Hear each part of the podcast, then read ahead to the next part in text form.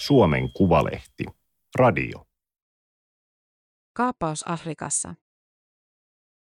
Palkkasotilasyhtiö Wagner on muutamassa vuodessa kahminut itselleen valtavia luonnonrikkauksia eri puolilta Afrikkaa. Tuotoilla rahoitetaan Venäjän sotaa Ukrainassa ja Putinin kokin Jevgeni Prigozhinin valtapyrkimyksiä. Toimittaja Hannu Pesonen. Teksti on julkaistu Suomen Kuvalehden numerossa 47/2022. Ääniversion lukijana toimii Aimaterin koneääni Ilona. Kauppa kävi vilkkaana Malin keskiosien muslimialueella sijaitsevan Mouran kylän karjamarkkinoilla 27. maaliskuuta, kun torialueen yli lensi 5 helikopteria. Helikopterit avasivat tulen pakoon pyrkiviä väkijoukkoja kohti. Sitten ne laskeutuivat kehäksi kylän ympärille. Ulos rynnänneet sotilaat tukkivat ulospääsyn ahtailta markkinakujilta. Sotilaiden tähtäimessä olivat Malin hallitusta vastaan sotivat ääri-islamistit. Mouraa ympäröivät seudut ovat olleet useita vuosia terroristijärjestö Al-Qaidan tukijoihin kuuluvan Nimin liikkeen sydänmaita. Sissit partioivat savanni- ja aavikkoseutuja ja tekevät nopeita iskuja kyliin sekä sotilasosastoja vastaan. Tällä kertaa malilaissotilaiden joukossa oli vahvasti aseistettuja valkoisia, jotka puhuivat outoa vierasta kieltä. Sotilaat ryöstivät ja tuhosivat taloja, vangitsivat kyläläisiä ja teloittivat satoja miehiä terroristeina. Uhrit saivat pikatuomion islamin uskonsa ja vaatetuksensa perusteella. Osa teloitetuista oli ilmeisesti Nimin sotureita. Valtaosa uhreista oli kuitenkin siviilejä, tapausta tutkineen The New York Times-lehden haastattelemat silminnäkijät todistavat kauppiaita, kyläläisiä ja markkinavieraita. Valkoiset ja malilaiset teloittivat heitä yhdessä 4 päivän ajan aamusta iltaan, kyläläiset kertoivat lehdelle ja ihmisoikeusjärjestö Human Rights Watchille. Uhreja oli varovaisten arvioiden mukaan 300–400. Heidät heitettiin ainakin 2 joukkohautaan, jotka sotilaiden vangitsemat kyläläiset kaivoivat. Ruumiit valeltiin bensiinillä ja sytytettiin tuleen. The New York Times on paikantanut haudat satelliittikuvista. Malia hallitseva sotilasjuntta ylisti hyökkäystä Mouran merkittäväksi voitoksi taistelussa ääri-islamisteja vastaan. Se ilmoitti turvallisuusjoukkojensa surmanneensa taisteluissa 203 terroristia. Siviiliuhreista tai vieraista sotilaista viranomaiset eivät maininneet sanallakaan. Juntta ei ole päästänyt Malissa toimivan YK:n rauhanturvajoukon Minusman tutkijoita Mouraan. Venäjä ja Kiina estivät YK:n turvallisuusneuvostossa riippumattoman tutkinnan suorittamisen. Minusma pitää silti omien selvitystensä perusteella Mouran tapahtumia joukkomurhana. Summittaisten teloitusten lisäksi turvallisuusjoukot raiskasivat, ryöstivät ja vangitsivat siviilejä, YK-rauhanturvaajien raportti toteaa. Mouraan hyökänneet valkoiset miehet puhuivat keskenään venäjää. Mali on pahamaineisen palkkasotilasyhtiö Wagnerin tuoreimpia valtauksia Afrikassa. Mantereesta on tullut vajaassa 5 vuodessa Wagnerin omistajan ja perustajan Jevgeni Prigozhinin tärkeimpiä markkinoita ja leipäpuita. Yhtiö alkoi lähettää joukkojaan Libyaan, Sudaniin ja Keski-Afrikan tasavaltaan vuoden 2017 lopulla. Wagner toimii Afrikassa kuin kansainvälinen monialayhtymä. Sotilasoperaatioita hoitavan emoyhtiön kylkeen on perustettu Prigozhinin omistamia peiteyhtiöitä, jotka kaivavat timantteja, kultaa ja uraania, kaatavat trooppisia jalopuumetsiä sekä pumppaavat öljyä ja kaasua. Ne myös levittävät paikallisia itsevaltaisia hallintoja pönkittäviä valeuutisia sekä toteuttavat kampanjoita, jotka muokkaavat mielipiteitä myönteisiksi presidentti Vladimir Putinille ja yhteistyölle Venäjän kanssa. Wagner-yhtiöt toimivat ainakin 12 Afrikan maassa. Sotilasoperaatioihin yhtiö on osallistunut Malin lisäksi Keski-Afrikan tasavallassa, Mosambikissa, Libyassa ja Sudanissa. Vaalitarkkailuoperaatioita se on järjestänyt ainakin Zimbabwessa, Madagaskarissa ja Kongon demokraattisessa tasavallassa.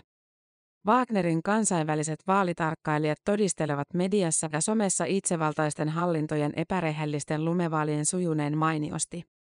Toiminta muistuttaa tapaa, jolla Venäjän Ukrainasta valtaamien alueiden nukkehallinnot ovat tiedottaneet kansanäänestyksistä Venäjään liittymisestä.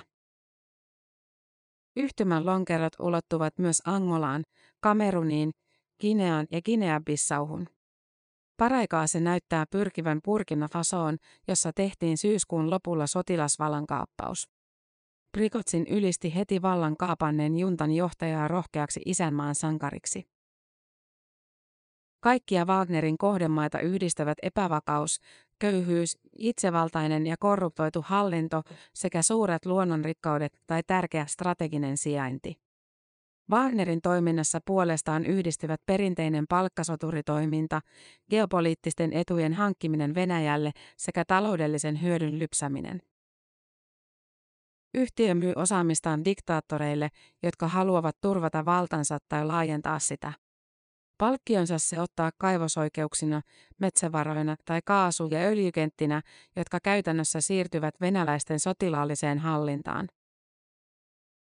Wagner anastaa Afrikan luonnonvaroja ja rahoittaa vääryydellä hankituilla voitoilla Moskovan sotakoneistoa Ukrainassa, Yhdysvaltain YK-suurlähettiläs Linda Thomas-Greenfield syytti lokakuussa.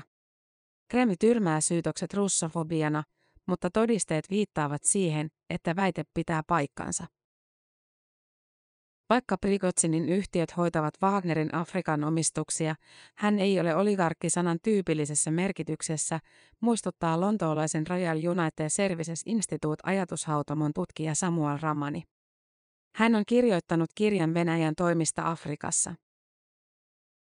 Prigozhin on pikemminkin tulospalkalla Putinin geopoliittisia päämääriä edistävä ammattijohtaja, jonka ansiot riippuvat siitä, miten hyvin Wagner kasvattaa Venäjän vaikutusvaltaa ja hoitaa suhteita afrikkalaisdiktaattorien kanssa. Wagner on Venäjän epävirallinen vaikuttamiskanava. Merkittävä osa yhtiön luonnonvaroista keräämistä tuloista menee Kremlin kassaan, Ramani toteaa. Venäjä perii maksuksi Wagner-joukkojen avusta oikeuksia strategisesti tärkeisiin alueisiin. Ennen kuin Wagnerin suojelema Sudanin diktaattori Omar Al-Bashir kukistettiin vallankaappauksessa keväällä 2019, hän ehti myöntää Venäjälle laivastotukikohdan Port Sudanissa Punaisella merellä. Sopimus jatkuu Sudanin nykyjohdon kanssa. Libyasta Venäjä sai havittelemiaan satamaoikeuksia, kun Wagner auttoi hallitusta vastaan kapinoivaa sotapäällikköä Khalifa Haftaria valtaamaan rannikon tuottoisia öljykenttiä. Uusin Kamerun sopimus taas takaa Venäjälle tukikohdan Doualan satamassa, jota Wagner käyttää jo nyt joukkojensa huoltamiseen Malissa ja Keski-Afrikassa. Venäjä käyttää Wagneria Afrikassa ennen kaikkea edistääkseen yhtä ulkopolitiikkaansa avainpyrkimystä, Vantereen maiden pitämistä Moskovalle myötämielisinä tai ainakin puolueettomina, Ramani korostaa. Putin järjesti vuonna 2019 Sotsissa Venäjän ja Afrikan maiden huippukokouksen, johon osallistui peräti 43 Afrikan valtioiden päämiestä. Tapaamisen piti saada tänä syksynä jatkoa Pietarissa, mutta Ukrainan sodan takia seuraavaa kokousta kaavaillaan nyt Etiopiaan ensi kevääksi. Wagnerin operaatioita Afrikassa edeltää yleensä tulevan isäntävaltion ja Venäjän välinen sopimus sotilaspoliittisesta yhteistyöstä. Venäjä solmi sopimuksia vuosina 2015–2019 yhteensä 19 Afrikan maan kanssa. Tänä vuonna sopimuksia ovat tehneet ainakin Kamerun ja Kongon demokraattinen tasavalta. Molempien uskotaan pohjustavan Wagnerin ja Prigozhinin yritysryppään maahantuloa.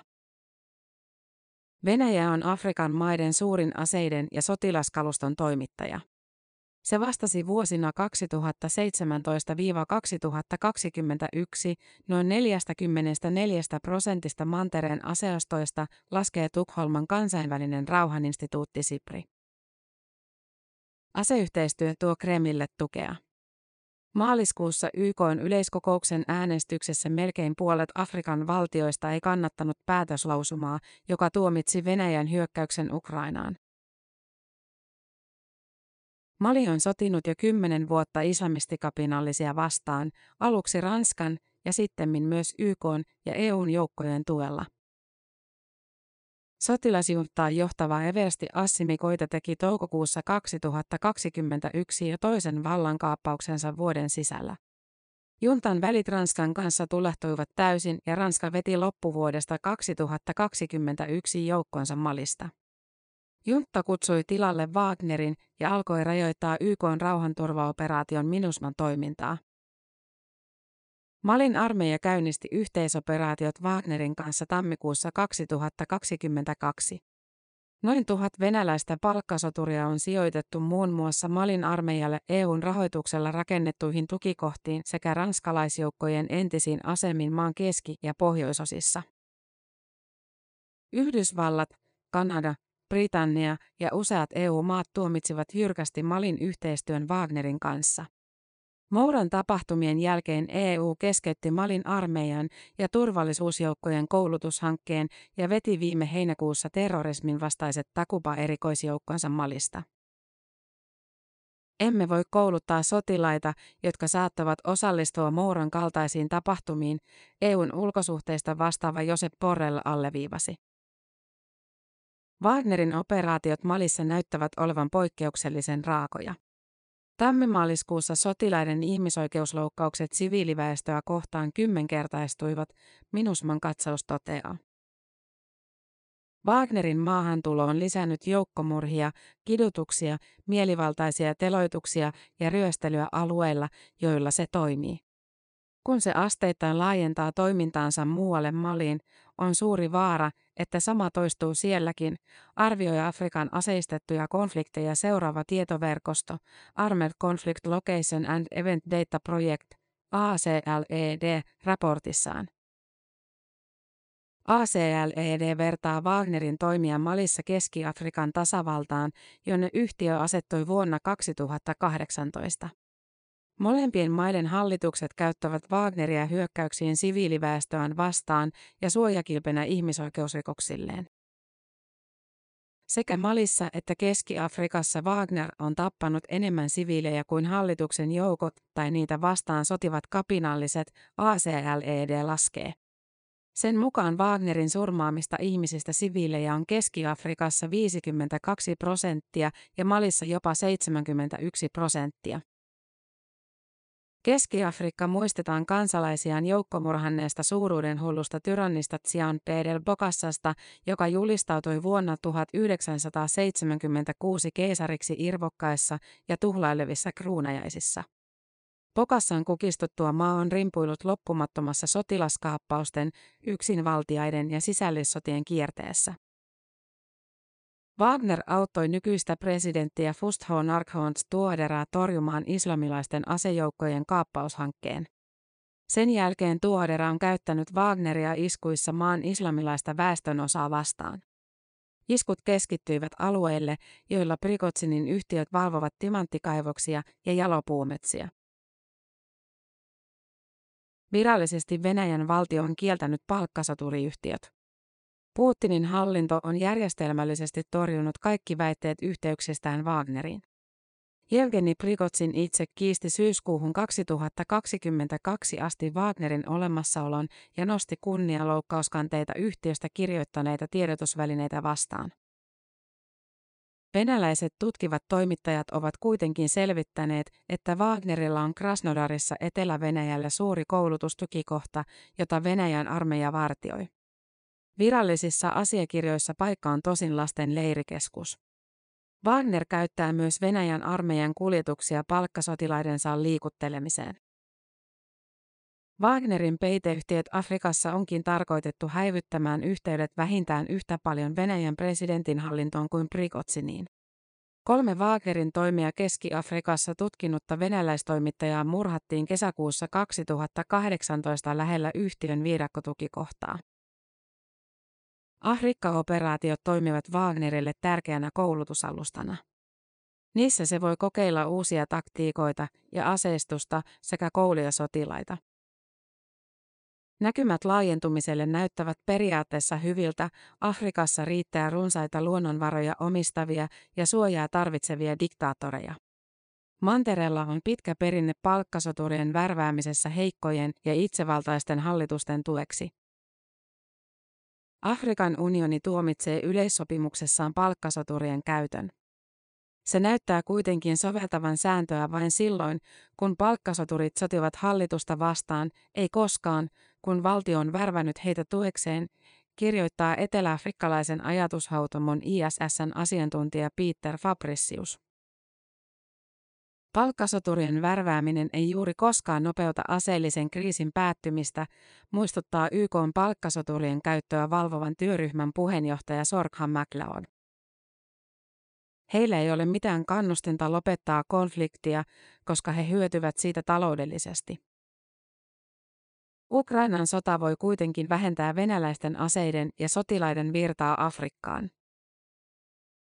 Venäjä on kuluttanut ja menettänyt sodassa niin runsaasti kalustoa, että sillä on vaikeuksia hoitaa edes sovittuja asetoimituksia Afrikkaan ja vielä vaikeampi sopia uusista. Maan aseteollisuus joutuu tekemään kaikkensa tuottaakseen Ukrainan rintamille edes osan tarvittavasta materiaalista. Sota on Prigozhinillekin rasite. Wagner on joutunut viime keväästä lähtien siirtämään tuhansia kokeneita palkkasotureitaan Afrikasta Ukrainaan. Siellä vastus on toista luokkaa kuin afrikkalaisia siviilejä teurastettaessa, eikä tuloja kerry luonnonvarojen ryöstämisestä. Tutkiva tietoverkosto Bellingcat arvioi jo viime keväänä 3,000–8,000 Wagnerin sotilaan kuolleen Ukrainassa. Ukrainassa Wagnerin joukkojen väitetään osallistuneen muun muassa Butšan kidutuksiin ja joukkomurhiin sekä Donbassin alueen taisteluihin. Ympyrä sulkeutuu, sillä Wagnerin tarina alkoi juuri Donbasista. Sen palkkasoturit ilmestyivät tunnuksettomina pieninä vihreinä miehinä vuonna 2014 auttamaan Kremlin tukemia Itä-Ukrainan separatistijoukkoja valtaamaan alueita Luhanskista ja Donetskista. Seuraava tehtävä odotti Syyriassa, minne Putin syyskuussa 2015 lähetti venäläisjoukot pelastamaan romahduksen partaalle sisällissodassa ajautunutta Syyrian diktaattoria Bashar al-Assadia. Wagnerin joukkoja johti tuolloin Venäjän sotilastiedustelupalvelun GRU:n erikoisjoukkojen entinen everstiluutnantti Dmitri Utkin. Natsisympatioistaan tunnetun Utkinin sanotaan valinneen yhtiölle nimen Hitlerin suosikkisäveltäjän Richard Wagnerin mukaan.